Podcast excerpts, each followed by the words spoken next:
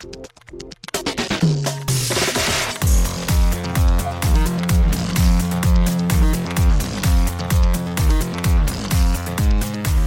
and welcome to Too Fast, Too Forever. There's all kinds of family. We chose this one. This is episode 326, Monster in the Closet from 1986. I'm Joey Lewandowski. I'm Joe too, and this episode is brought to you by Xylo, the online xylophone. A simple, online, vibrant digital xylophone which actually sounds like a real xylophone. Shout out to playxylo.com. Well, shout out to you, Xylo, and happy Halloween. I also I can't believe so I watched this movie this morning before we talk, before we introduce our guest. Oh, same. I watched this movie this morning and I was like, this xylophone song is going to be stuck in my head forever, and it's already left Oh. my head. I'm I don't know how it, It is did. not. It is not. Um, what Halloween Three: Secret of the Witch No, catchy. do, do, it is do, definitely not. But like it, but they play it dozens of times in this. Millions of times. So I was like, oh, I'm definitely gonna remember it. I'm definitely gonna hum it on the episode. Already forgot it, um, which is a little sad, but you know, whatever. Anyway, joining us today to talk about this movie, and there's a very specific reason, and I don't remember if I told this story on here or not, but I'm going to tell it on this episode. Okay. Returning guest, returning champion, Christian Larson. Hello, Larson. Hi, it's uh, it's a pleasure and an honor to be back with you guys. It's been quite a while. So. It's been welcome too back. long. Welcome, welcome back. Happy Halloween. You have a pumpkin behind you, which is very seasonally appropriate. Oh, I fun. do, I do. That was that was actually accidental. So Before we get into the backstory and everything of this movie and why we're doing it for this show, I mean, it's it's obvious if you look into it. Um, but Joe, have we have I explained my history with Troma and Troma Team and Troma Films and stuff like that, or no? It, it sounds vaguely familiar, but I would like to hear it again. So there's not. I don't think this is crazy exaggerated to say that if it were not for Troma, we might not be here right now.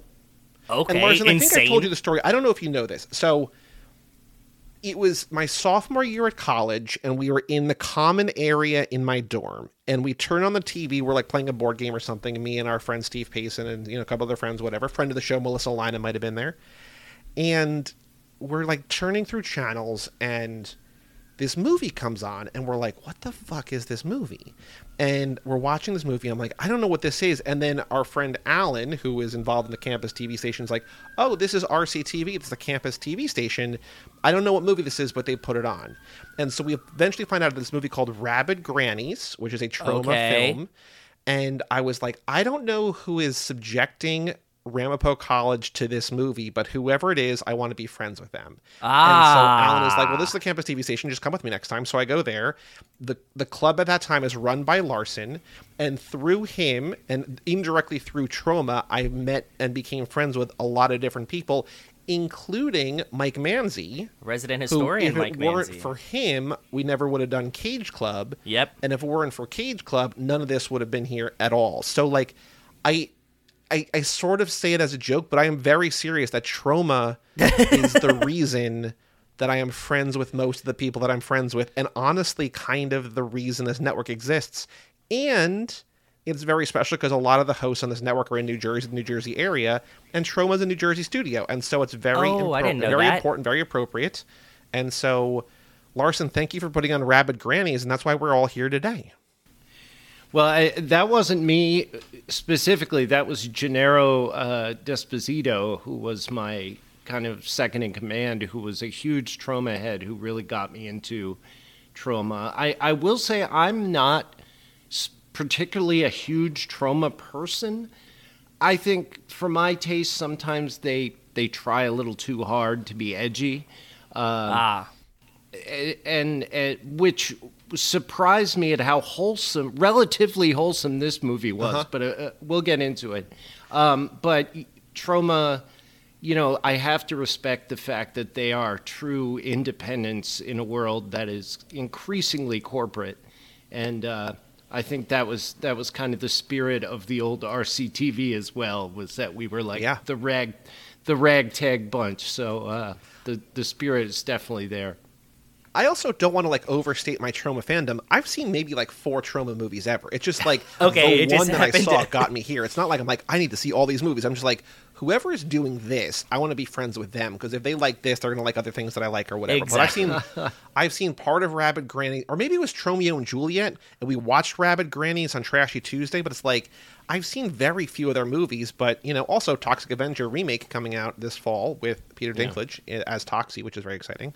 Um, and Tromeo and Tromeo and Juliet was uh, one of the first films by James Gunn, who you know That's obviously insane. went on to do much bigger things.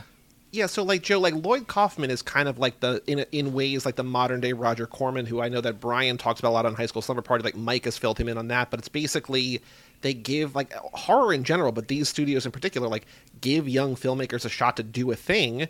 And like even though Bob Dahlin on this movie never really made other movies, like he was mostly an assistant director at a lot of like he wrote and directed this, but he's just mostly like second unit on a bunch of stuff. Like a lot of people went on to have like really great long lasting careers because they actually got to like sort of you know learn on the job and make a movie and you know do that kind of thing which is That's exciting. awesome. Very respectable. I think we need more businesses like that. That's really cool.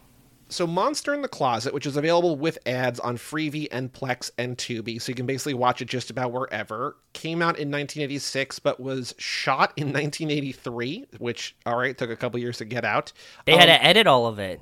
had either of you ever heard of this movie before we before you know I, I we, we started this episode joe had you heard of monster had you heard of Troma I have heard of Troma through you um, talking about it. Uh, your story. Uh, I don't think I've heard that specific story before, so that was kind of interesting. Cool. Um, but no, as as for Monsters in the Closet, I was absolutely uh, never ever heard of this movie before. Never could, never. well nothing. larson left the video screen and came back with is that monster in the closet on vhs Yes, yes. As soon as I, as soon as I knew we were uh, going to be discussing it, I had to add it to the collection because it sounded so. uh, The co- the combination of elements is so intriguing, and um, it, there's there's some really interesting stuff that's probably exclusive to the VHS uh, release, which Ooh. Is there? I'll get into. Yeah, yeah, but Okay. uh, I don't want to interrupt, so. uh, know i'm super excited i want to hear all about that in in like because there's believe it or not there's not a ton of backstory about this movie so I No. can go No through Well, pretty shit. quickly Actually, there is, but I, uh, Oh. you know, maybe I've just been exhaustive in my research, but uh, maybe I'll okay, drop. so here's drop what here's what I have, and I would love to have you augment in. However, so Monster in the Closet, Paul Dooley. So this is the description on IMDb, which is just like this is not what it's about, but sure. Paul Dooley, Paul Walker, John Carradine, and Henry Gibson head up an all-star cast in this horror comedy about a murderous but misunderstood monster. So written and directed by Bob What? Dahlin, it was produced by five different guys without wiki pages. It was shot by a guy Ron McLeish who doesn't have a wiki page. No idea of the budget. It went straight to video, so there was no box office. No reviews on Rotten Tomatoes. No reviews on Metacritic. No crazy credits, unfortunately. Um, it is the film debut. The reason we're talking about it on this show, on this date, on Halloween, it's the film debut of Mr. Paul Walker as the professor, who I love. We'll talk a lot about him. Also, and Larson, you might know this from your research. There's another film debut in this film. Uh, Joe, did you recognize the young girl in the first five minutes who gets killed?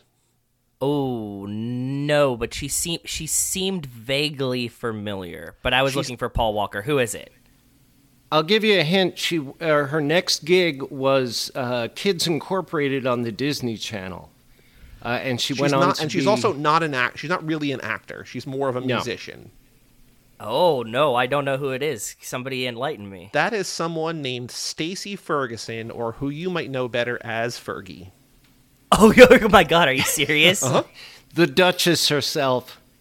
when she when she pops up and she dies, I'm like, look, we're gonna do this either way, but like I hope that Paul Walker's not only in one scene. And no, Paul Walker's in most of the movie. Most of the And movie. I was hoping that too. Yeah. he's really good. We're gonna talk about He's the professor, great. but I was so I was so glad that like it wasn't just like a well, we're doing a Paul Walker movie and he dies, you know, three seconds into the monster in the closet or whatever.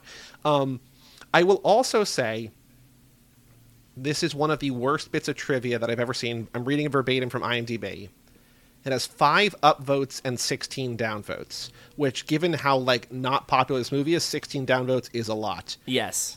verbatim from IMDb, Paul Walker's death is well known, but his mother from this movie is also dead.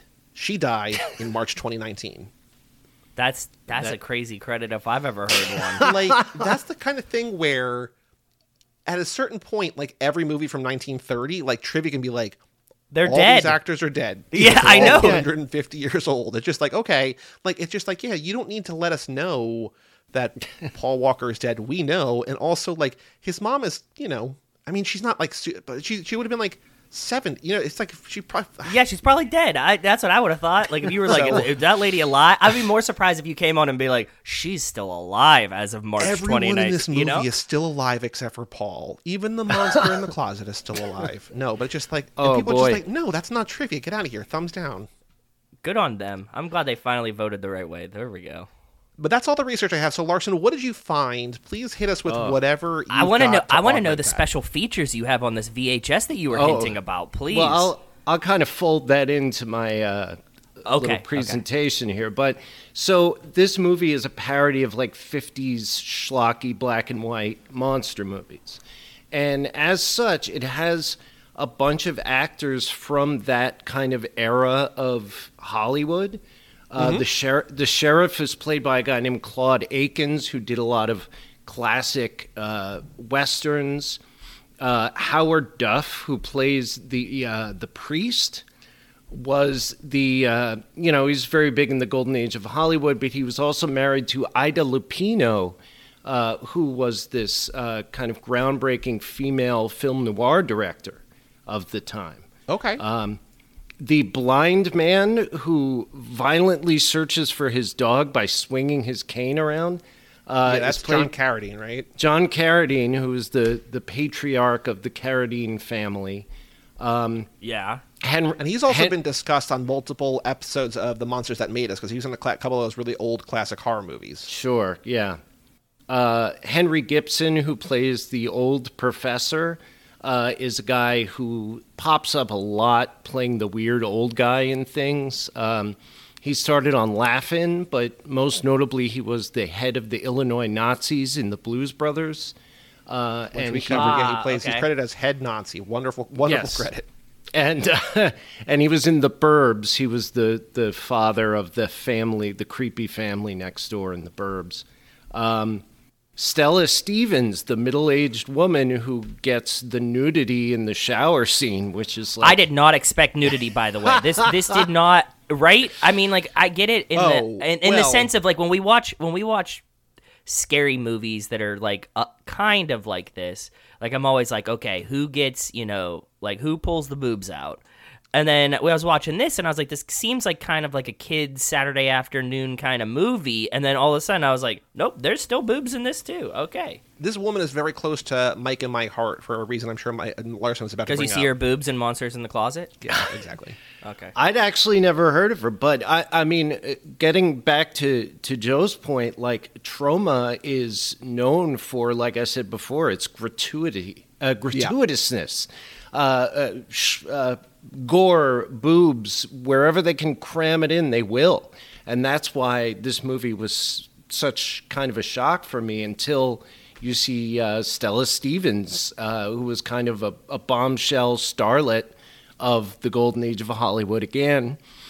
Yeah, Joe, if you want if you want to watch like Class of Nuke 'Em High or something like there's movies that are like just it's it's super gross and super violent and super nu- like naked and like it just but- everything. Okay, everything. But Stella Yeah. Stevens is the female lead, Elvis's love interest in Girls, Girls, Girls, which is one of the more fun, ah. wacky. Oh, sort of yeah, you middle like that one. Career, you know, Yeah. Mike and I call it. Boats, so wait, Boats, so she like, so she like had her career, comes back to do this Troma film, and then also takes her shirt Well, off. so- awesome so here- for so here's so here's the thing. Okay, so so this is a common trope on Viva Pod Vegas, the Elvis podcast that Mike and I do, but like almost all of the women in those movies are cast because they were former beauty models or Makes former sense. Playboy playmates. It's just Okay. like who is the most beautiful woman in the world right now? Let's get her in a movie with, movie with Elvis. It doesn't matter if they are an actor or not. There's going to be a beautiful on screen, and so it makes sense for her to like have a career. You know, she's not like known for a lot of different movies, but she has a career. And then you know, she's also in the Poseidon Adventure. She's in the Nutty Professor. Like she's in some pretty big movies. And then, you know, she just winds up here and you know shows a little bit of boobs in her Exactly. shower here. Yeah. Yeah. Uh, the the actor playing opposite her in that shower scene is Paul Dooley, uh, who probably his most he's he does a lot of stuff with Christopher Guest, um, but probably his biggest role is the dad in Pretty in Pink. But he was he was a guy who was doing improv like back in the fifties and sixties, like before improv was a thing. Um, so That's crazy. kind of a kind of a big deal. Uh, the the guy who plays the monster is a guy named Kevin Peter Hall, and he also played um, Harry from Harry and the Hendersons. Uh, he played the Predator in the Predator movies. And so he was a big dude in more ways than one. Uh, but tragically, he died at an early age uh, from AIDS, which he caught from a blood transfusion. Uh, That's a so, yeah. Um, the guy Wow. who plays the yeah, the guy who plays the general uh, is a guy named Donald Moffat, who was the head of the Arctic research team in The Thing. He was also in uh, Popeye, the Robin Williams movie. Uh, I saw uh, a screening of The Thing in Tarrytown, which is uh, near where I live in the Hudson Valley, and his daughter came and presented the uh, film committee with a jacket he wore in The Thing because he loved the jacket and he didn't want to give it back to wardrobe. So he wore it all the way home, like on the plane, hoping that no one would like call him on it, and they never did. So I've always had this jacket. yeah, yeah. Uh, he's great in it. I love the general. Uh, Frank Ashmore, who plays Scoop, the uh, douchey rival reporter, um, he was Oh yeah. Probably the biggest role that you might know him from is he was the navigator in Airplane, uh, the guy in the cockpit that was not uh, Captain Oveur or Kareem Abdul-Jabbar. He's the he's the what's the vector, Victor? Yes, yes. That makes a lot of sense. Yeah, that that I I can definitely recognize him now. Yep. That's that's pretty much all I got. Uh, the the main guy, Richard Clark, who plays I'm sorry, Donald Grant, who plays Richard Clark, who I think did a great job. I think everybody did a really good job in this movie. Like, Way better than I was expecting, brother. I'm with you. yeah. Like I, w- I was not ready for this level of act. Like they're actually really good, especially Paul Walker. But yes, yeah, the level, like when you watch something like um, the Toxic Avenger or Class of Nuke 'Em High, you know what you're getting into. It's not quality. Uh, and and it was clear. I was I was very impressed by certain things about this, and I was very let down by certain things about this. But I was very impressed at the the cast they were able to get, the the quality of the performances they were able to get, and uh, the filmmaking in a lot of places. Just to wrap things up, I'll I'll tell you about the the special features at the beginning of at the beginning of the VHS tape. Um, so there is a Troma video zine uh, at the beginning because ah, you know, back in the 80s, there weren't a lot of ways for a studio like Troma to sort of promote their stuff or talk about what they were doing. So they would stick these little promos at the beginning of their VHS releases. And this one had a couple of trailers. Um, there was an action movie called uh, Busty Babe for the CIA or something like that. It was about like a. It was about like a femme fa- It was like you've seen James Bond. Now check out, you know, Busty McGee for the FBI. Um,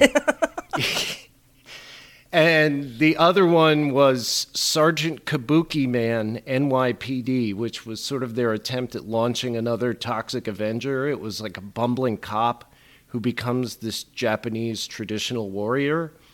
And then they cut to the Troma Studios, and it was Lloyd Kaufman, who's uh, the the head honcho, and his partner Michael Herz, and they gave like a little uh, five minute spiel about Monster in the Closet, and they said. Like there are two kinds of movies that Troma makes. There are the ones that like Lloyd Kaufman writes and is are made in house, and then there are the ones they find and they just distribute. and the, this was one of them. And they found the script floating around, and they liked it. And the filmmakers were running out of money, so they just like kicked them enough money to finish it. They allowed them. They were shooting in California, and so they allowed them to finish filming in Jersey City. Okay. and it was it was really cool. And the the one thing that fascinated me was that they said the reason they were filming out there in California was because the either the director or the, the director of photography was a protege of Robert Altman, who is you know this legendary director, and some and some of the cast members, Henry Gibson and uh, Donald Moffat, have appeared in Robert Altman movies. So it makes me wonder if Robert Altman kind of gave his blessing to Monster in the Closet. You know, there is there's the movie Thrashin' with Josh Brolin, which I think is a skateboarding movie that Oh yes. I've I've brought up a couple times because there's like three or four actresses who go on to have somewhere between small and big roles in Twin Peaks, and I'm like, I can see a version of like 1980s David Lynch watching Thrashin' being like, "That's a good movie. I want to cast these people." So like, Yeah. there's something fun about having a mo- a director who is like known for being one of the best to ever do it, like watching kind of absolute shit and being like, you know what, this is pretty good. But yeah, so that was that was a big info dump, but uh, No, I appreciate. It. No, it, 'cause I- I don't greatly typically appreciate it. Yeah. Go into the the, the the cast like that, so I appreciate that. But there's two things that you mentioned that I really want to talk about. I want to get Joe's take on it. Number one, I think it is both easy and difficult to do a movie like this because like you have to sort of thread the line between like kind of making a Troma movie but also making like a kids movie sort of because it's not really adult other than like the you know the shower scene which you could pretty easily cut out or just like crop and edit whatever but i also you mentioned scoop as the rival reporter one of my favorite things about this movie is just every single character had the most obvious on the nose name of all I was gonna say that when he said his name was Scoop. Yeah, I know. And I I was like, this is like the the editor in chief of the paper. His last name is Bernstein, like the Watergate guy.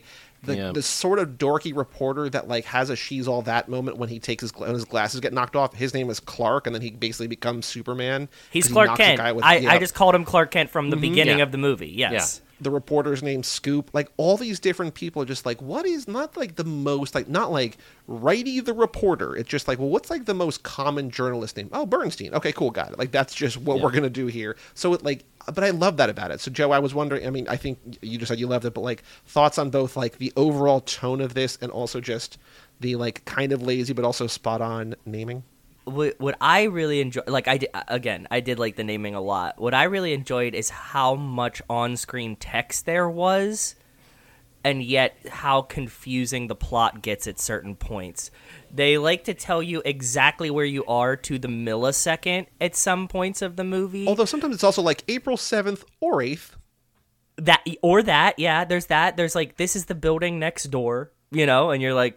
Okay, cool. Thanks for. We saw the camera pan over. We talk a lot, you know. We talk a lot about like show don't tell. This explicitly tells mm-hmm. Mm-hmm. over and over and over again until like something probably needs explanation, and then they don't explain that. Although, you know, in the movie's defense, the opening voiceover does say this movie is unexplainable. So when you get confused, it's like, hey, Okay. the movie, the movie told you it's unexplainable. You're not going to understand Fair. what's going on here. I should just fucking listened in the beginning. I agree. So, Larson, I know that you own the VHS now. Did, had you heard of this movie before I asked you to be on this? And was that VHS expensive, or was it? Are there like a million out there? Uh, no, the VHS tape was not. Uh, you know, there are certain in the VHS collecting community. There are people who are like, "Oh, this is the first edition of Halloween released on beta 1982." Yeah. You know, like it gets pretty hardcore, and people buy tapes for hundreds of dollars. I think this was three three ninety nine. Um, Okay, so because we just did. What did we do? Oh, Megaforce, which will be out or is out. Oh, I love Megaforce. It's to be. That's the next bonus episode for uh, for patrons. So as you're hearing Yeah. this, patrons, it's going to be out on Monday. But Joe looked up, and there's the Atari game that's also like three dollars, right? So like I'm glad that like all these things that we're talking about, you can just get for almost. Yeah, no I was like, because because because you could have told me the Mega Force Atari game was like six hundred dollars or three. It just happened to be three. Yeah, so that's why that's what we're thinking on the the VHS It's- it's nice. pricing. Yeah. Yeah. Good. But well, I I had no idea what Monster in the Closet was Uh, I all I knew about it was that it was a Troma movie and that it was the uh, debut of Paul Walker. Um, Yep. And I there was so much about it that really piqued my interest. The fact that it was a parody of '50s monster movies, uh, the fact that all these random quasi-famous people were in it. Um, the fact that it was a Troma movie, I was like, okay, this this is going to be uh, really a hidden gem. And my biggest issue with it ended up being the tone of it, because Oh. for in my mind, it was going to be like an airplane style spoof. spoof. You know, maybe a little raunchy at times, but running gags, uh, trope, making fun of tropes of monster movies, that sort of thing. And it it does a little of that, but the char- the interactions between the characters are like too good, too like genuine. I I don't know what Yeah. it is, but it it it's not it it doesn't go along with that kind of gag a minute thing. And also the second half of it drags down with these endless xylophone bits, which I'm sure we'll get into.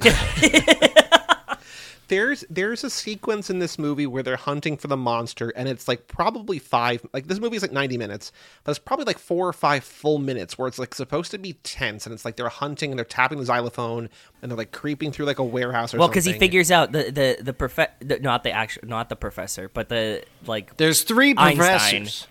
yeah, I, I, I- yeah, the Einstein looking one figures Yeah. out that if you play the one like a five notes on the xylophone, Yeah. you could kind of talk to the monster. Right. That's that. So he's chasing him around, trying to call him out. and like in a in a movie that's like really well done with a really good budget you're like oh my god this is so tense but here just like oh no they ran out of money they need to fill time it's just like they're like wandering through like tapping on the xylophone i think the issue then i don't know if it's an issue but like the thing with the tone is just like I think it's just a kids movie. Like it's it's not really like the like the nudity doesn't make any sense. But I think like people are good to each other because I think it's just meant for kids, right? It's just like wouldn't it be really cool if like a guy who had a crush on your mom bought you candy? Well, this also sounds creepy the way I'm saying, it, but like if a guy who had a crush on your mom bought you candy bars and you solved crimes with him, and just like yeah, that's kind of pretty cool. I think you're right. I th- but I but I don't think that like it it's not focused enough on Paul Walker to fully make that happen. You know what I mean? Like he is still like a secondary character. If this was just fully Paul Walker's movie and it's just him solving monster crimes with his new stepdad that's Clark Kent, then it would have been a hundred percent a Disney movie. Like it's it's so close. You're I right. Will, I will say when I was looking for this movie because I saw that you know Halloween was on a Tuesday. I'm like, we need to release a Halloween movie. Like this wasn't originally on the schedule. I was just like, Halloween's a Tuesday. We got to do this. And I remember looking, and there's another movie that's that released a year later called Program to Kill. But based on the trailer and everything, like I didn't think he was in it as much. And this one also looked better and more fun. And I think it was probably the right call. But like it would have been cool for Paul Walker to be in it more, but considering this is his film debut and he's like eleven or twelve, like he's Yes, I he's agree. in so much of the movie, like he's way more than I expected. He's not like the star, but I'm just like, oh, he's gonna keep popping up, and he's got like lines, and he's got things to do, and he's like inventing stuff. There's a line where his mom says that he's won two Nobel prizes already. It's like, what is what? Okay, sure, the professor. Yeah, uh, there are a couple of moments where there are these kind of airplane esque gags that I thought were going to be more of a thing. One of them was the constant over explaining on screen text, like 8:45 Okay. a.m., you know. And Yes. and I I think that that might have been a reference to uh, like horror movies cuz like old slasher movies will show that like Haddonfield, Illinois.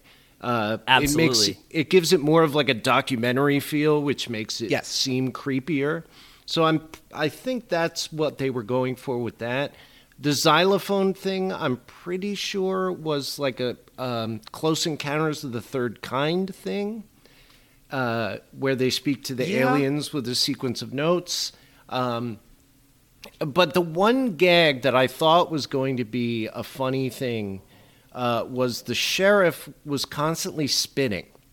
And when when the sh- when the reporter first meets the sheriff, he's spitting like every two sentences into a spittoon, and then they go to like a crime scene, and he's spitting in like random things around the room, and I was like, That could have been a funny gag where, like, as the movie goes on, he's spitting into like more and more Yes. weird things, and that's what I expected. That's the kind of stuff I expected. But instead, There was one good joke with that where they're at a crime scene, right, and he like just like spits in like what seems like a girl's like cup on her desk or something, which is kind of funny. But like they they do ultimately sort of just drop that.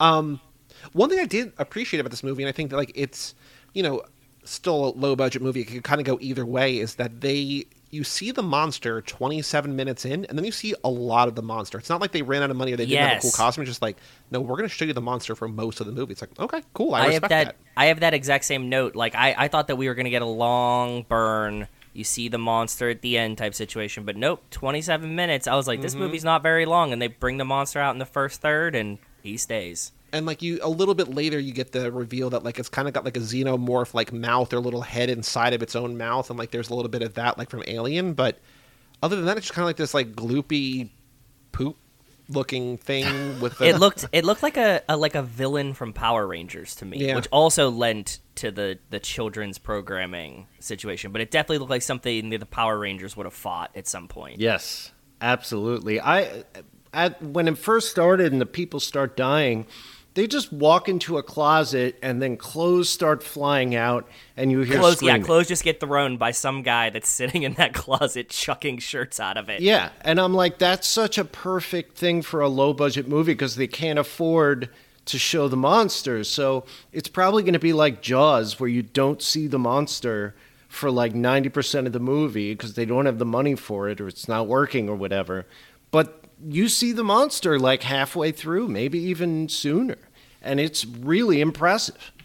there i there was a point like the same thing you have where i was just like are they just gonna have like an arm because you see the arm extend and there's the shot like there's a scene where the professor is working on stuff in the lab basically and like the arm comes from off screen and yanks him and i'm like they could do a lot with just an arm but i'm glad they have the whole monster because like there's a scene where like him and like the monster and scoop are like fighting over paul walker and they're like dra- like they're basically like you know pulling them in opposite directions like this is like very funny visual gags specifically, especially because it's Paul Walker.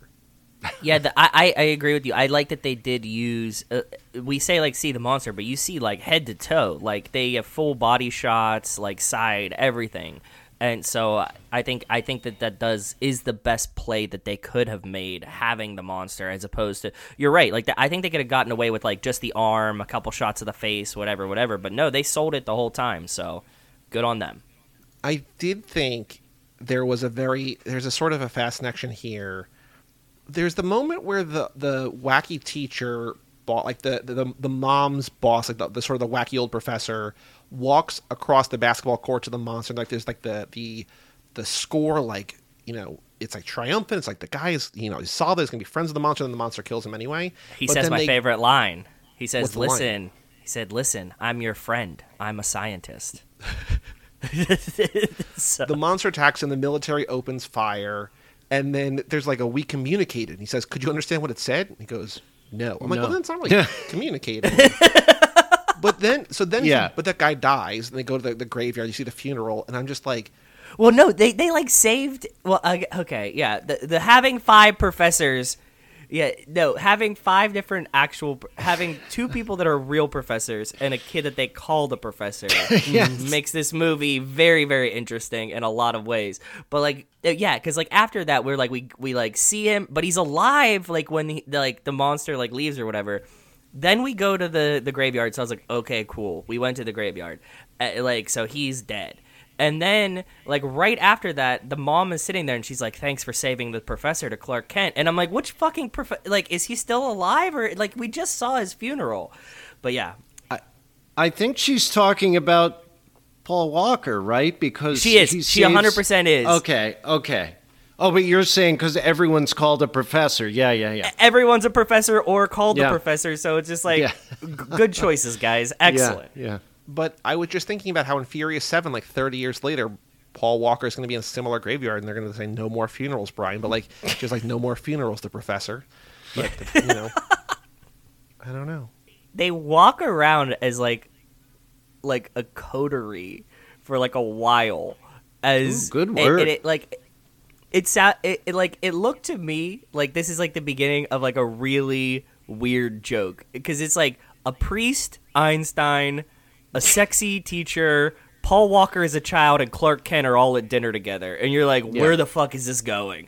And that's exactly what happens. And they, I, I do as much as like so we watch a lot of these scary movies and like often it's like you know those two go this way those two go this way no in this movie they keep all five of them together for as long as they can just walking in a line like everybody peeking through the door at the same time and it, it, it really cracked me up i was like i've never seen a group that just like stays a group on their march I, you know I wrote down, I'm like, this dinner is a wild group. The professor, his mom, her wacky boss, the reporter, and a priest. It's just like there's Yeah. right, but here's here's it's basically like here's everyone you need to follow for the rest of the movie. But it sounds like the beginning of a joke, right? You're like a priest, a Yeah. nutty professor, Paul Walker at 10, and everybody sits down at a bar. And you're like, Yeah. okay. Well, I, I have in my notes uh, too much creeping. And as much as I think those creeping scenes really grind everything to a halt, I love the image, like Joe was saying, of like all six of them huddled around, creeping forward, like. And in the background, the Clark Kent guy's eating a Nestle Crunch bar because he's constantly eating chocolate, you know. And Henry Gibson has the xylophone like perfectly framed, like yes, yes, yes. Those kind of shots, even though there's like 20 minutes of them in the movie, and that xylophone music made me want to fucking claw my ears out. Um, uh, the way it was framed and the way that and a lot of other things were shot in the movie, like uh, uh, were very impressive and made me think that this guy probably had some bigger filmmaking chops. Um, in particular, I'm thinking of there's a scene where we're introduced to the reporters, and a camera sort of dollies through the newsroom along the desks. Yes, I remember. And I'm like, Yep. I was not expecting a shot like that, and I was also thinking of Joey because Joey, like myself, loves portrayals of old school newsrooms and journalism, Yep, yep. and and I, I was watching this with my wife, and after that first scene in the newsroom, she was like, "Is this what the news was like?" And I was like, "Yeah, Yeah. it, it, it hasn't really been like this for for quite some time." But uh, I will say this is a teaser for you and for the listeners, the other patrons, uh, that the Megaforce episode we spend like five minutes talking about like that exact thing about like newsrooms and old timey technology and stuff. So like, you know, it's not exactly the same kind of portrayal. But when I when I found out this movie is about journalism, kind of, I was just like, hell yeah, that rules. yeah. Did either of you have a favorite on screen text? Is there one that stands out in your Oh, head? No, I didn't write anything down because I'm just like these are all good. Like I Okay. Did you have one that in particular that you liked? I, I was debating between the shower, like when they cut to the shower and just label it the shower. That one was top tier for me. The building next door was good, all the timings, but yeah, the shower I think wins. Did you have a favorite one? I can't really think of them off the top of my head. I, I did make a short list of like moments that I really liked, uh, and one of them it, it kind of goes back to the the the shot of the whole crowd uh, creeping forward.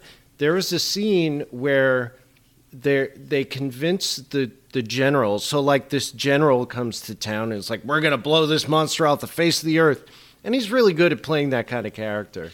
Um, and they all convince him to give them a ride somewhere, and they're all in a jeep, and it's like something out of a Saturday morning cartoon. Like the entire Yes. crowd is in this jeep, and they're just like, "Whoa, and he's swerving. whoa," yeah. Yep. And it's it's it's really a, a fun little scene.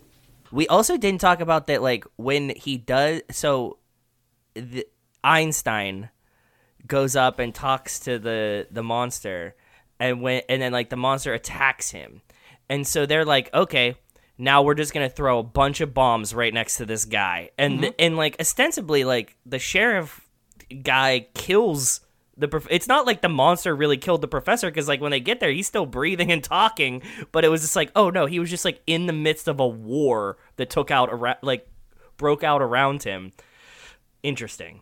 That was pretty cool that they were able to get like actual tanks and stuff and like rocket launchers. I I wouldn't have expected that, but I need you guys to explain to me, if you can explain, sort of how they how they're using energy, because they think they're going to kill the monster with energy, right? So the professor Yes. Paul Walker makes like a camera, but he's like you have to use the horn too. So there's like those little horn that the guy has to blow. I think I think Clark blows that as he's zapping the monster. He said it at the beginning. He said that he uses sound. If you repeat a sound, he can amplify it to make energy from the sound. That's like what he teaches Clark like when he first shows him the thing after the dinner. Okay, so but that's that's what they think is going to kill the monster, but in reality, what they have to do yes. Yeah. is they you don't destroy the monster's energy. Instead, you just have to destroy all closets, and so they put on, out in, like, on the face of the earth. Uh, All every closet on the face of the earth. And they put out like an APB or like we must act immediately, destroy all closets, and we get like a couple montages of like These montages are probably my favorite part of the movie. closets being set on fire, like a samurai, like a Yes. ninja taking katana to slice through a closet, and it's just like Yeah. The So we woman, the of woman that's sitting there that has like a blowtorch and Mm-hmm. a welder's mask on, lighting her own walk-in closet on fire, was so incredible to me. I'll never forget that. we see the monster like roaming the streets, carrying Clark in his arms, sort of like King Kong or like the Incredible Hulk or something, where he's just like looking for his home and he's going to like closets and he just like looks at the closet and it's just it's destroyed. He can't go in there, and then eventually he just dies. Like he collapses. Well, he's hungry. He doesn't get to eat. They starved him out. It's it's just so funny that they're like, well, you know, his real power source is closets. It's like, wait, what? Hold on, what? Yeah, I agree. I, I explained this movie to my friends today, saying that like, yeah, so they just decided to destroy all the closets in the world, and everybody was like, "What the fuck are you watching?" The the one thing that got me is that a closet is technically an absence of space. It's not. I was going to ask. Okay, you're leading Like- us in Larson perfectly because we've been talking all about what is a vehicle. Is not every room a closet? Why can't he just like anything with the? And also, they burn the closets down instead of just removing the doors, Yes. which is an interesting choice too. No, but I, I, I like, just I just love that this is like in a movie filled with kind of kid logic. Like this is the ultimate kid logic. It's like you can't just take away the closets. It's like, well, that's not really a thing, but like, all right, you can't have a monster under your bed if your mattress is on the floor, Joey. Right. That's how this works. And I also it's it's pretty incredible that like the assistant professor at a community college can get on TV and tell the entire Yes. world to to destroy their closets and everyone's like, "You know what? Why not? We'll give it a shot." Well, I mean, you know, it's the same thing where, like, at the end of, you know, we talked about it at the very beginning of this episode, Halloween 3, where they're like, he's calling TV stations, like, turn it off, turn it off. But he gets through to one of three locally, right? So it just like, so he saves like a third of like an area's kids, but like all the other kids everywhere else are doomed, right? So it's like, this is what, what if that worked? It's just like, well, you know, he just got the word out, kill all closets, destroy all closets, and, you know, save the day. There has to be some good merch for this. mo- Like this movie would be prime for like like destroy all closets T-shirts, right? Like there had somebody had to do it. I never. I don't it up, I, I I wouldn't think there's much of a market for it because uh, I agree. outside Nobody of saw the- this movie. Outside of the three Yeah. of us, woo, I don't know.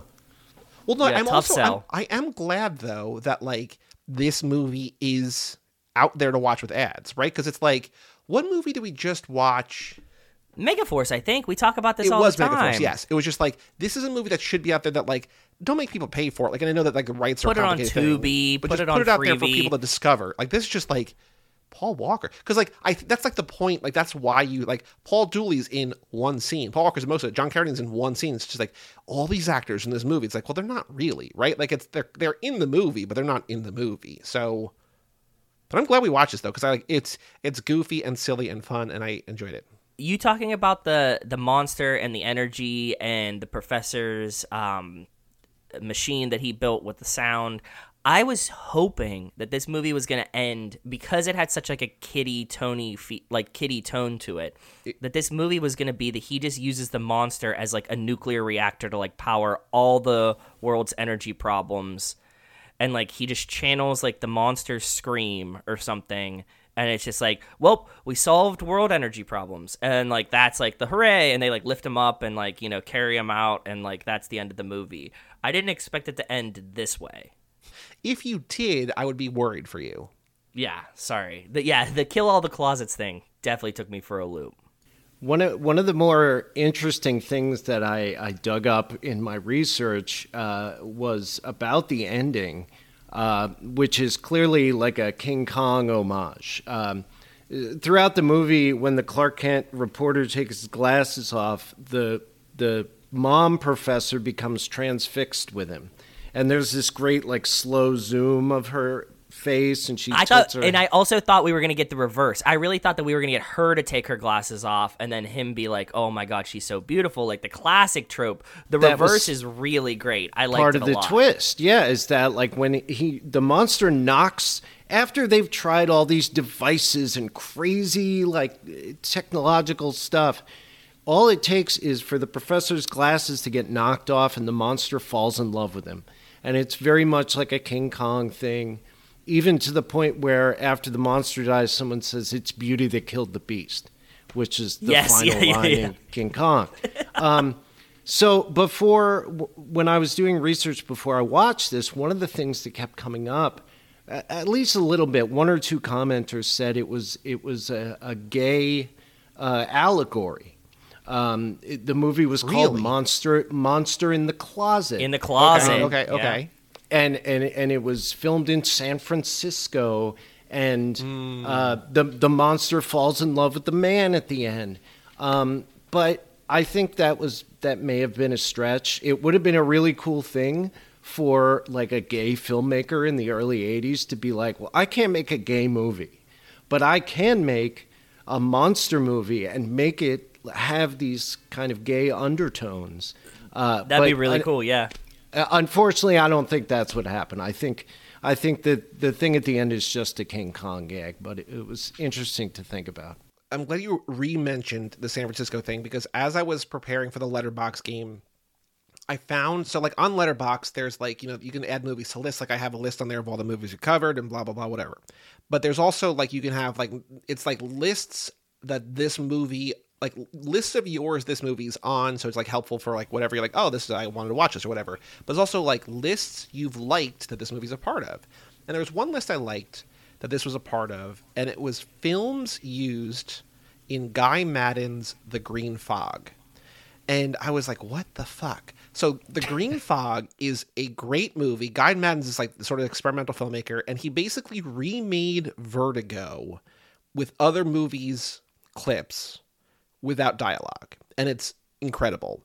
But I'm like, where the fuck? There's no monster in Vertigo. What would he have used? But it's probably just like some shot of San Francisco that they got for this movie. They're like, that's Ah. perfect because Vertigo takes place in San Francisco, Northern California, whatever. But I'm like, why would they have used? So I was going to bring it up as like a, hey, that's kind of a fun little thing. But I'm like, oh, now I know probably why. Like there was some kind of like establishing shot or like the outside of like the university or something where they're just like, you know what movie did this really, really well? Monsters in the Closet. Yeah, this reminds me. make sure Monsters in the it. Closet would be perfect for this scene. It's so weird though. Very Um, strange. But I was like, cool, okay, because yeah, Green Green Fog rules. Like it's kind of like racer trashy and like the sort of recutting and reconstituting a movie for a different purpose. But I'm like, where would this have possibly be used? But you know, but I think there, there I think there's probably validity to that, Larson. Where it's just like I'm a young, either like maybe a queer filmmaker or whatever, and I'm going to make a movie that's a monster movie because a lot of horror movies about all sorts of like you know forbidden slash taboo quote unquote Yeah. taboo topics. So so it, it's just it's like between because I did I did wonder at the end if the monster was in love with Clark because he kind of like lovingly picks him up and like wants to bring him back, right? Like it looks like they are. Oh, in it totally, it absolutely is. I mean, at least it's a one-sided thing, probably, but uh, the monster definitely. i- i- In fact, the zoom on the monster's face is the same as the one in the mom, and he even tilts Ah. his head tilts his head to the side a little bit. Um, you know, and it's it's clearly a romantic thing because he won't go into the closet without Clark. That's the whole thing. Is he tries to go in the one remaining closet in the world, and he can't get in because he won't let go of of Clark. So Although maybe if you like, if you want to extrapolate this further, if you destroy all closets, that means that everyone is out and there's no need for a closet to hide anymore. Maybe it's like a sort of Edenic. Although at the end they're like, now that the monster's out, we can rebuild closets. Like, well, you know, now you got to go back in hiding or something. So maybe yeah, Yeah. I don't know. like, like I said, the the theory falls apart in a lot of places, but But I, I love it as an idea. It's beautiful. Yeah, yeah. Larson, do you have other notes about this? Because we have a couple games and stuff to do. But do you have any other notes to share about Monster in the Closet? Well, I have one last note, and it's probably my favorite. Um, I know you guys are big fans of Crazy Credits. Um, Mm-hmm. I don't know if you sat and watched all the credits of this movie, but in the in the special thanks at the end, it's got like 80 names, and they're all names of individual people, at least the vast majority of them. It looks like like something that was crowdfunded. Uh, you know, when you see something on YouTube and Yeah, they're like, sure. thanks to my sponsors, or, uh, you know, thanks to the members of the uh, Fast and the Too Fast, Too Forever Patreon. It's this, Yep. it's a, it's a big list. And most movies don't have a list like that. So uh, I'm thinking they were a lot of people who pitched in either money or something else to help get the movie made. It's really interesting, but some of the names on the list really stuck out to me. Uh, Jerry O'Connell. Uh, Ooh, I, I don't know. I don't know if it's the Jerry O'Connell. But it might be. Time wise, it would make sense, kind of. Uh, maybe he and uh, Paul Walker were pals because they were both child, Child stars actors, in the 80s. yeah. I don't know. Uh, Jonathan Frakes, who was Riker on Star Trek The Next Mm-hmm. Generation. Uh, I don't know what he had to do with this movie. Uh, Harry Nilsson, uh, who Okay. was a singer songwriter from the 60s, best friends with uh, um, uh, Well, you John, know- John Lennon. To bring it up to earlier, Harry Nilsson did the score for Popeye for Roger Altman's Popeye, so maybe there's the Roger Altman Ah. connection here. Maybe Nilsson. Maybe that's how we get there. That's true. That's very true. And the my the biggest name on the list, Ringo Starr. So Okay. What the fuck was Ringo doing out here with this know. movie? I don't know oh, what Oh, man. I mean, but a, a really interesting and and I'm I'm tempted to go back and watch read through that list to see if there's any more names that that pop out, but those were the only ones that did. Joe, other notes, other thoughts about Monster in the Closet? The only last thing I wanted to bring up is seeing Paul Walker be an actual child actor, like not knowing personally when his career started, makes a lot of sense why his family is adamant about reestablishing his brother as Paul Walker in Fast and the Furious. Because we definitely watched the what was the movie with Zeph that was about the hotel with the child actor parents. Oh, yeah. If you lived here, you'd be home now. No, it, it's yeah. I know what you're talking about. Yes, it was bad. Hollywood Hotel or something like something like this. So I'm thinking that his his parents always dreamt of having a star as a child, and then they're like, "Well, why don't we just replace him with the other one?" Yeah, If you lived here, you'd be home now. A group of people from different backgrounds lives together in a temporary housing complex in Los yes, Angeles. yes. Yeah, I so Paul Walker was born in 73, so this was shot in 83, so he was 10 in this, 13 by the time it came out, but like I don't think we covered, you know, we, we our first lap of pit stops, which is like lap 4 or what like we did a handful of Paul Walker movies, but like I don't think we did anything Tammy and the T-Rex. the s- well, e, oh, mm. And he was like a te- maybe a teenager. But that was like, like mid 90s, wasn't it? I don't remember. Yeah, Tammy and the T Rex is the earliest Paul Walker I'm familiar with, and uh, uh, I Yes. won't say his his performance in that blew me away. So, uh, I mean, seeing him in Monster in the Closet was a real step up. So Monster in the Closet comes out in 86. Programmed to Kill, which I mentioned earlier, is 87. Then he's not in another movie till Tammy in 94, at which point he is, you know, 2021, right? So then Yeah. Meet the Deedles in 98, Pleasantville, Varsity Blues, and like he's just, he's off to the races from there. But yeah, so there's basically, he did two very early movies, jump into Tammy, and then another jump handful of years later, then, he, you know, his career begins in earnest. But yeah, this is like the, the, the debut, the onset of Paul William Walker the fourth. Um, you guys want to watch a trailer for Monster in the Closet? I Sure. am very curious to see the trailer for Monster in the I Closet. I am assuming there's no reason for it to be two minutes and 56 seconds long, but it is two minutes and 56 seconds long. Posted by the Trailers of Horror Monster in the Closet 1987 original trailer. The description says this old, rare original trailer for this Troma feature. Feature. This was probably a trailer that, uh, like Larson was explaining, was probably a trailer on another Troma film before this one came out. you Very know? possibly. Somebody And I ripped also- it off the VHS. You know, trailers before other VHS. You know, the Passenger Fifty Seven Street Night classic, iconic in our in our friendship lore. But the, the, the trailers shown at the beginning of Monster in the Closet for, you know, Bust the Agent of the CIA and whatever, uh, they were a lot longer than usual because, again, like, there weren't a lot of ways to market these movies. So, Yeah, they're They not going to get on gonna- TV with these trailers, so they have No. to show them somewhere, right? yeah.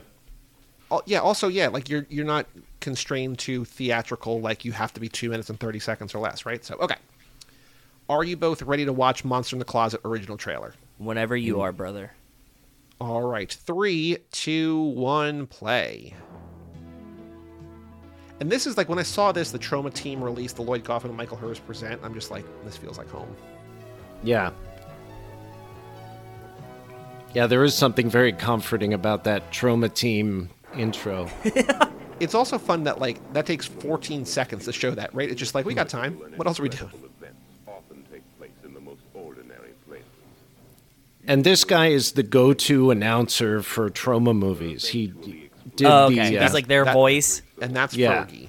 Insane. Insane to me. Monster in the closet. even the font is like the old like 30s 40s monster film Yeah. right? Yep. we didn't mention that like when she's in the shower we have three different psycho jokes where it's like she's gonna get stabbed by the monster or whatever but it's like no it's always just her husband. Dooley, and Yeah. then he goes and gets killed in the closet and then she gets killed in the closet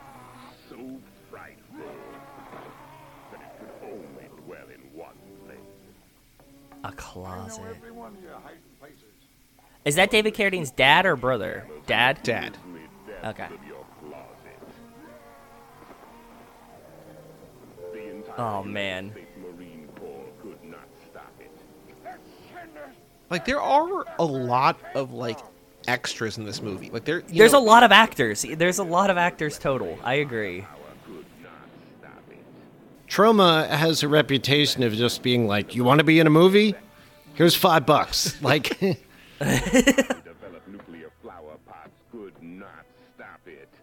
nuclear flower pots? I miss that.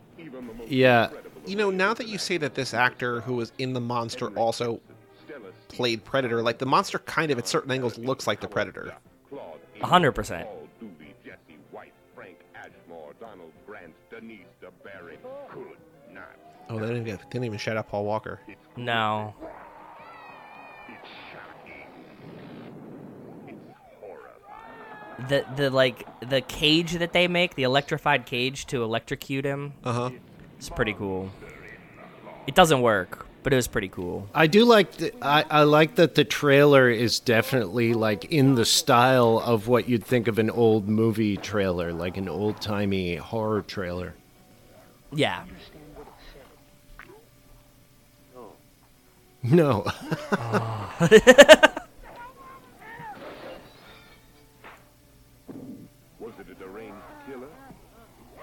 yeah this is good this is better Yeah. than this is better than the titanic trailer i'll tell you that much We we watched a lot of trailers. This one's pretty good, yeah. it's making it look very uh, action packed. It's conveniently uh, leaving out all of the creeping around with the xylophone scenes. it also conveniently includes like 100% of the movie's action, right? So it's Yeah. like it's leaving out all the xylophone except for the one shot, and it's like here's all Sure. of the action. Okay. Letterboxd game, for reference sake, Mad Max Fury Road, 1.6 million times logged. Monster in the Closet, 1986, directed by Bob Dahlin, starring Donald Grant, Denise DuBarry, Henry Gibson, and Paul Walker, has been seen by how many people? Oh, it's free on Freevee and Tubi, but I don't think that helps. Paul Walker's debut, Fergie might help, but not much. I would say like uh, three thousand people to start. Okay, Larson? Um, oh boy, uh, I'll say twenty five hundred. You guys are both right there. It's 2604. 2,604 people have logged this. Average rating of a 2.7, most common a 3, then a 2, then a 2.5. Awesome Wolf Southern Pass guest gave it four stars. How By the way, that was a great first guess. Can you not cr- like cruise over? I haven't been be- that close lately. that one was fucking dead on, bro. Okay. I've, I've been listening to a 2,604 lot of your podcasts, so I, I've I've been studying how the numbers work. Yeah, you have to get you have to get in the right mental headspace. Well, you can study all you want. I don't understand how the numbers work, but I'm glad that someone does other than Joe. Out of those 2,600 people, remember we are in spooky season. How many people have this in their top four favorite films of all time? Oh, you gave us a hint. I, I'm I'm gonna go, I'm gonna start with six. I'm going to say ten. You are both too high. Uh, four. Three. You are both too high. oh come on! So you faked me out with the we're starting with spooky season. Okay, one, Two. You are both too high. zero. Oh man. Nobody has this in their top four favorite films. Has this ever happened? Has this ever Uh, happened? yeah, to I you? mean it's it's Okay. rare, but usually at least there's some like this is one of the smaller movies. So anyway, I found Marcos Silva at Marcos Silva on Letterboxd, who gave this movie five stars. So he loves this Okay. movie. Okay. Didn't review it. Doesn't have it in his top four, but his top four are three classic, unequivocal Joe, aka not Jaws. Three Okay, classic horror movies, and then a Letterboxd All Star that is not a horror movie. Has But to be Alien. Nope. There's a different horror movie from the 70s, a different horror movie from the 70s, and a different horror movie from ni- the 90s. And then one of the most beloved films of all time that pops up almost every time we play this game. A Star Wars movie. One of the Star Wars. No. Okay. Um, Don't guess the fourth one yet. Just guess the horror movies. The thing. No. Uh, uh, But another one by that director. come on, Larson, help me out here, bud. Oh, What's that guy's uh, biggest Halloween. movie? Halloween number two. Halloween number Awesome. two. Okay. You said seventies, right? Seven. That was one of the 70s. There's, there's one. There's another one from the 70s and one from the 90s. Uh, Texas Chainsaw Massacre. Nope. Night of the Living Dead. Nope. That's the 60s. Okay. Um. Hmm. One of these I covered on a different podcast. Interesting. Okay. It's like somebody in Scream. No. One of these is the start of a franchise. Is the '90s the start of a franchise? Nope. Oh, the '70s is the start of a 70s. franchise. Friday the Thirteenth. Nope. That's that is the 70s, but no. Man, I will say this is one of the most popular horror films of all time and will also widely considered one of the best horror films of all time. and it's not Texas Chainsaw Massacre. Nope. This director is one that we have covered on this show. That doesn't help me at all. There's Yes. another movie of his that I brought up. Uh, There's a couple movies of his that we have not yet covered that we should have covered. Okay. He recently he he passed away this year. Oh. Okay. Who died this Oh, The year? Exorcist. I don't know. The Exorcist, number Ah. one, William, William Friedkin. Friedkin. Yeah. So the other horror movie from the 90s I covered for a different podcast. Again, one of the most popular horror films of all time. Started a, a, a movement. Game changer. And it's not Scream. No. That also, I would say, started a movement, although Yeah, that's New why Nightmare s- I kind of was did it before Scream that. But the- no, it yeah. started a different movement. 90s horror. Oh, one of the uh, uh, most popular. Saw. Saw. Nope, that's 2000s. Before that, before there was Saw, there was Hostel. this. Hostel. franchise. It's the start of a franchise too. But there are multiple hostels. Uh, this is, Is also there? maybe I didn't know that. I'm thinking it's because in the '90s you had the kind of gore porn movement that Hostel and no. That was more 2000s. That was after. that was Oh, okay. Afghanistan. That was Abu Abu Abu Ghraib. Um, Oh Jesus! yeah. It there's a whole like Tobin taught me all about like that was like people's like reactions to like war, like the you know Guantanamo and stuff. They're like, let's just make horror movies about it. Um, the the the horror franchise was The Exorcist, but th- this is also a horror franchise. This other one, it's a less it's less of a horror franchise, but there's at least I think three movies, including this one. Hmm. 90s horror. I know what you did last summer. genre. Oh, uh, Blair Witch Project. The Blair Witch Project, 1999, the podcast. Ah, good one. 90s good horror one. changes changes the genre. Yeah. Yeah. Start Found and there's footage. more of them even though it's not really a yeah. I think there was a, a sort of a shitty second one, and then There's like uh, a- there's Wingard three. and Simon Barrett made one like six years ago.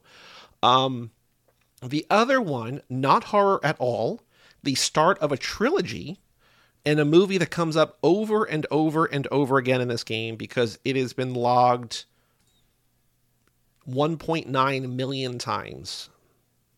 Beloved by nerds around the world. Joe said Star Wars before? New Hope? I did say Star Wars before. Is it is it Back to the Future? Nope. No, because you said it's yeah. Start of a trilogy.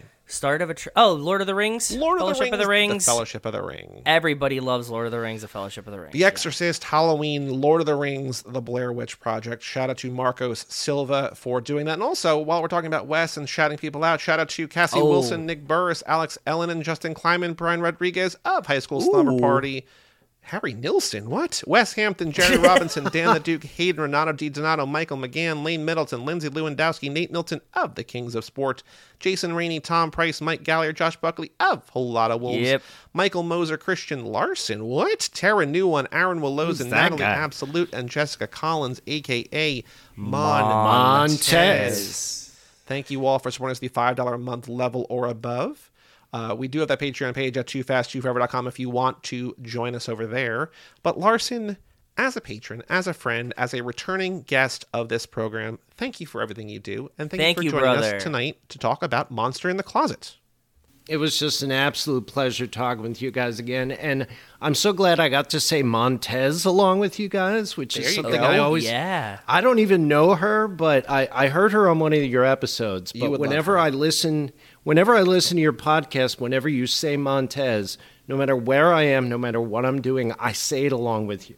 Uh, so I, Shout out I out love that. Thank you. that was a thrill. I, ju- I just want to say one thing before I go. Uh, I recently became a board member of the Peekskill Museum in Peekskill, New York, where I live, which is a very cool thing. And part of that is I get to like organize events that have to do with Peekskill history.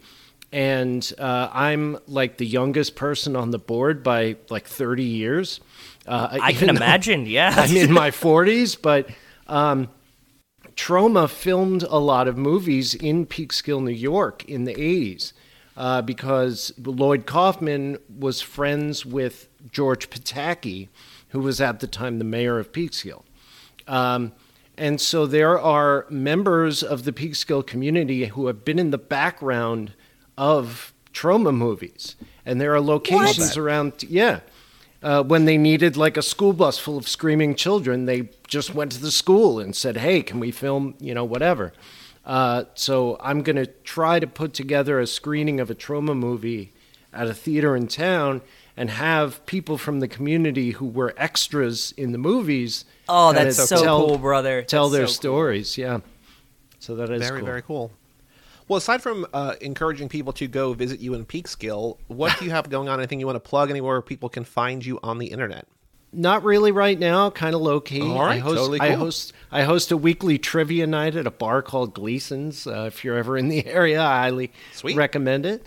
Um, but yeah, I'm Captain Good Times. C A P N Good Times on Instagram is the best place to find me. Excellent. Well, thank you once again for joining us. Thank you, brother. Thank you. Joe, our next handful of episodes. So we've got um we've got a little bit of time before we get back to Life in the Fast Lane because next we got Fate of the Furious as intended. Then after Yes. that, because this was a little bit of a bonus episode, Monster in the Closet. But then we've got the Taking of the Pelham one, two, three, the original, not the remake, but the original from the seventies, which has come up on like two or three different episodes this lap as like great examples of XYZ. So I'm very excited because I've never seen that one. Okay. And then for Thanksgiving week, even though this is the planes, trains, but no automobiles lap, because it is a Thanksgiving movie, we are covering on that Tuesday planes, trains, and automobiles because we're going to get back on the car and do that that week. We've been building toward it, sort of in a way, all lap. And then after that is Life in the Fast Lane number 20. But we got Fate, Taking Pelham 123, Planes, Trains, and Automobiles, and Life in the Fast Lane. And then for our patrons on Monday, we've got Megaforce as a bonus episode. So we got lots of good stuff coming up and lots of movies that I'm looking forward to seeing for the first time or again. So Yeah, same. That's very, a good run. Very cool. But for all things Too Fast, Too Forever, go to cageclub.me, facebook.com slash Too Fast, Too Forever, or at Too Fast, Too Forever on Twitter, X, whatever, Instagram, wherever. You know, email us, family at cageclub.me. Check out our Patreon page at Too Fast, Too Forever.com and our store at cageclub.me slash shop. And come back next time for the fate of the furious. I'm Joey Lewandowski.